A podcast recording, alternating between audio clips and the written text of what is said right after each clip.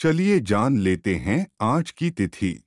आज है 26 अप्रैल, सन 2021 दिन है सोमवार, तिथि है चतुर्दशी। चतुर्दशी तिथि आज दोपहर बारह बजकर चवालीस मिनट तक रहेगी। इसके बाद पूर्णिमा तिथि आरंभ होगी।